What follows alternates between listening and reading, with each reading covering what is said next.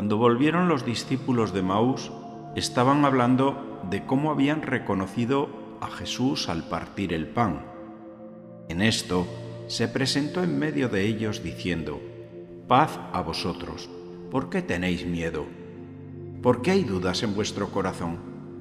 Les mostró las manos y los pies y les pidió algo de comer. Y añadió, era necesario que se cumpliera lo que dice la ley de Moisés y los profetas sobre mí, que el Mesías padecerá, resucitará de entre los muertos y en su nombre se proclamará la conversión para el perdón de los pecados.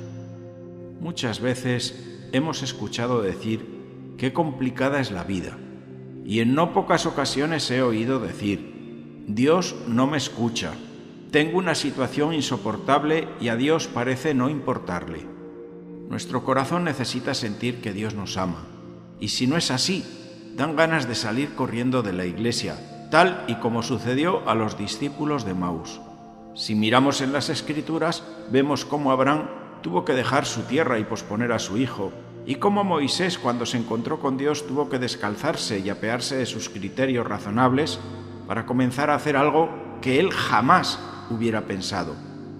Y lo mismo con la mayoría de las figuras bíblicas del Antiguo y Nuevo Testamento. Es decir, de todos los que han experimentado la presencia de Dios en su vida.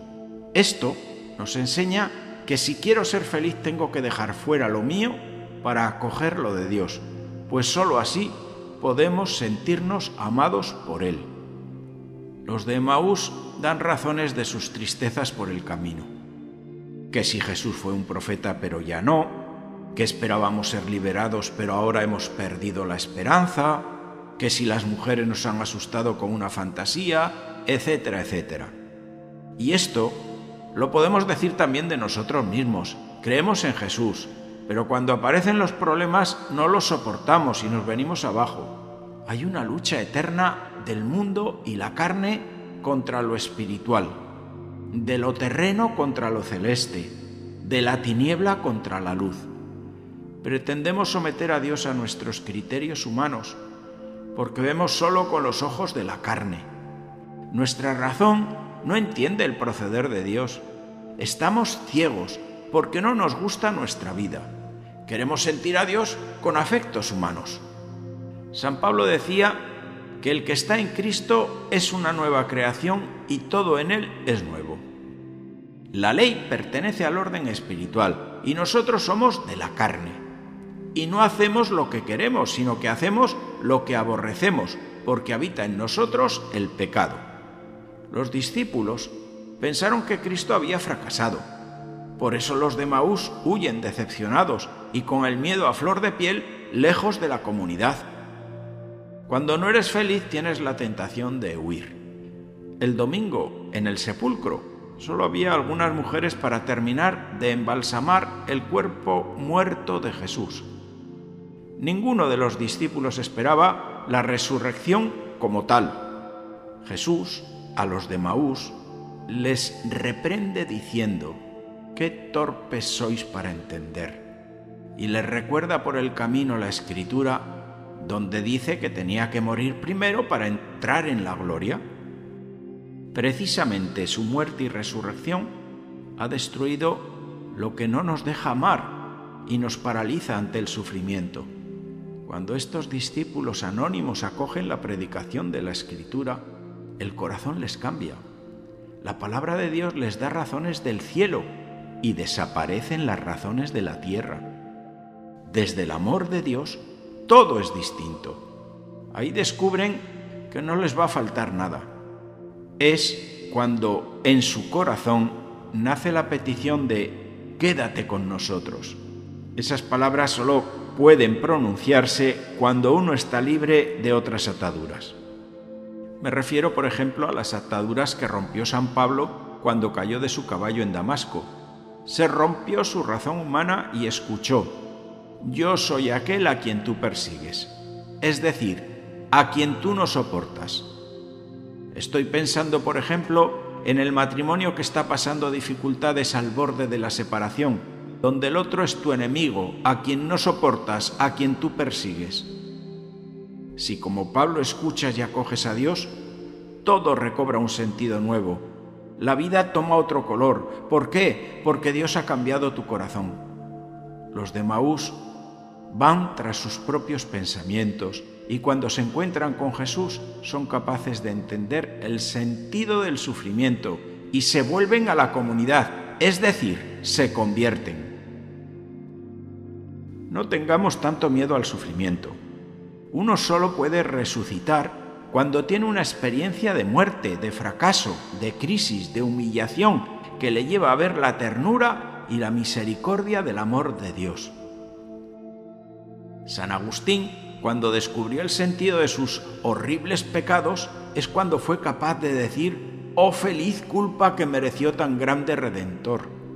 Esto es porque a estas alturas de su vida ya es libre de sus pecados y sabe que Dios lo ama.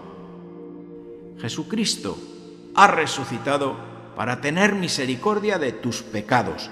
No se avergüenza de llamarte amigo y hermano en este momento actual de tu existencia pecadora. Tú solo tienes que responder acogiendo esta oferta. El temor a la muerte nos tiene muy atados.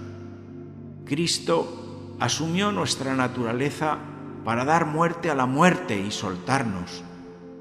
No tengamos miedo al sufrimiento o a la muerte. Si estás con Jesús, es mayor su amor que tu miedo. El presente que no nos gusta o el futuro que nos angustia nos pone tristes por nuestro ser carnal. Cuando miramos la vida desde nuestra carne nos ciega. Solamente cuando la miramos con ojos más espirituales es cuando vemos que todo tiene un sentido. Jesús se pone a nuestro lado para hacernos ver y expulsar los miedos y desesperanzas. Nos dice, te quiero y tengo misericordia para ti. Los de Maús salieron tristes de Jerusalén, pero regresaron muy alegres. A partir de Pentecostés, con la llegada del Espíritu Santo, la comunidad comenzará a entender y a vivir sin miedo. Tú también tienes este poder a tu disposición. A todos nos sucede que sin darnos cuenta, con el paso de los días, perdemos el espíritu y volvemos a la carne. Pero por las mismas podemos salir de las garras del pecado y volver a Dios. Para eso está el arrepentimiento y el perdón de los pecados. Arrepentirse es cambiar de opinión al ver los propios errores y reconocer los pecados. Ese cambio de actitud nos acerca al querer de Dios. Hay una anécdota de la historia que nos brinda el gran Leonardo da Vinci, autor de la pintura de la Última Cena. Cuentan que antes de comenzar a pintar tuvo una violenta discusión con otro pintor. Tan resentido había quedado Leonardo con aquel hombre que decidió pintar el rostro de su enemigo en el de Judas, para poder así vengarse. Fue la cara de Judas la primera en ser pintada, y todos reconocieron inmediatamente la venganza de Leonardo. Pero cuando le tocó pintar el rostro de Cristo, no conseguía progresar, estaba bloqueado. Llegó a la conclusión de que lo que lo frustraba era el hecho de haber pintado en Judas la cara de su enemigo. Entonces decidió arrepentido borrar la cara de Judas y volver a comenzar la cara de Jesús. Y esta vez sí, con gran éxito. En conclusión, no puede uno tener pinceladas de Cristo en su vida mientras están los colores del odio o el resentimiento hacia otras personas. El Espíritu Santo es el borrador de los colores del resentimiento. ¿Lo quieres para tu vida? Si deseas escribir y aportar algo sobre estos podcasts, puedes hacerlo en reflexiones Te invito a que pases este audio a otras personas, les hará bien y es gratis. Puedes encontrar esta y otras reflexiones en las principales plataformas como Spotify, Anchor, Apple o Google Podcast con el nombre de Reflexiones de un cura de pueblo. También puedes escucharlas en los audios de la página web parroquialainmaculada.com.